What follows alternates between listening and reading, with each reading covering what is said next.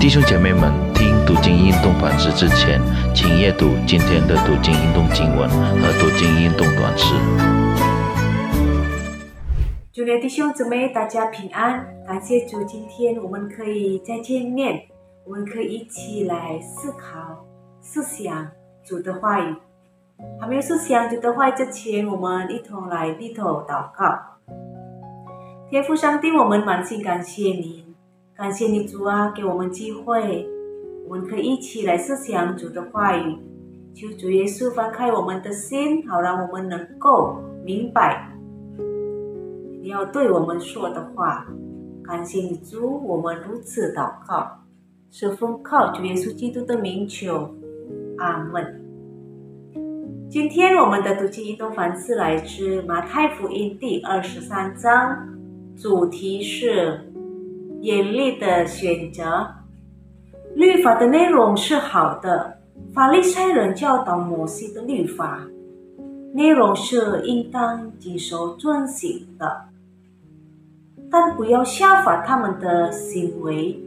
为什么不要效法他们的行为呢？他们能说不能行。这些文士和法利赛人，他们事实上。他们不是说好像真的没有遵行，他们遵守了很多很多表面的这个规定，能说不能行，是说他们讲的很漂亮，但是实质内容他们完全不按照律法的精神去执行。他们没有真正的去做上帝的要求，他们一切所做的事都是要叫人看见。为什么要叫人看见呢？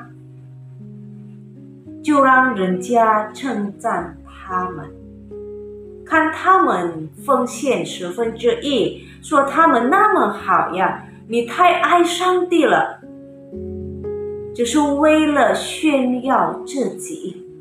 希望被别人看见，希望被别人称许。但立法上最重要的是公义、怜悯、信实，反倒不行了。立法背后的内涵是爱神、爱人。我们的灵性应该发自内心，并体现在生活上。那他们。外表看似属灵，但是内心却不是，就是毫无用处的。他们对生命的看法是本末倒置，因为他们强调对小事的服从，而忽视了最基本的事。主耶稣对愿意悔改的罪人所说的话是温和的。柔和的，但是呢，对那些只关注保持自己外表的尊严的文士和法利赛人，他的言辞却是非常严厉的。那为什么呢？因为一个愿意悔改的罪人，就会纠正自己，改变自己的生活方式，而文士和法利赛人，常自以为意。很难痛改前非。其实不单单是文士和法利赛人，我发现我们自己好像也很羡慕人家称赞，很渴望人的肯定。当别人称赞我们的时候啊，我们就很开心了。那意思不是说人家称赞我们的时候，我们赶快把他们的嘴巴捂住，也不是这样的意思，而是那个称赞，它不应该成为我们人生追求的目标，它不应该成为我们人生的这个一个动力。我们的生命的动力不是需要得人的称赞。我们的生命的动力是得上帝的称许，在我们的生命中是否有公义、怜悯和信实的色彩呢？如果我们注重外表，请谨记，外表只能吸引人，而上帝看重的是我们的内心。想要蒙上帝的尊重，就要从上帝看待人生的眼光开始。愿主来帮助我们，让我们的生命当中能讨神的喜悦。阿门。我们低头祷告，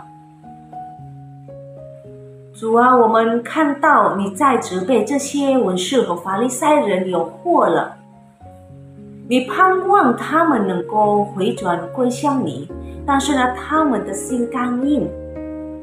我们看见我们自己的生命，有一些时候就像这些法利赛人和文士人一样。我们也假冒伪善，求主怜悯我们。主啊，我们好软弱，我们好盼望人心上我们是珍贵的。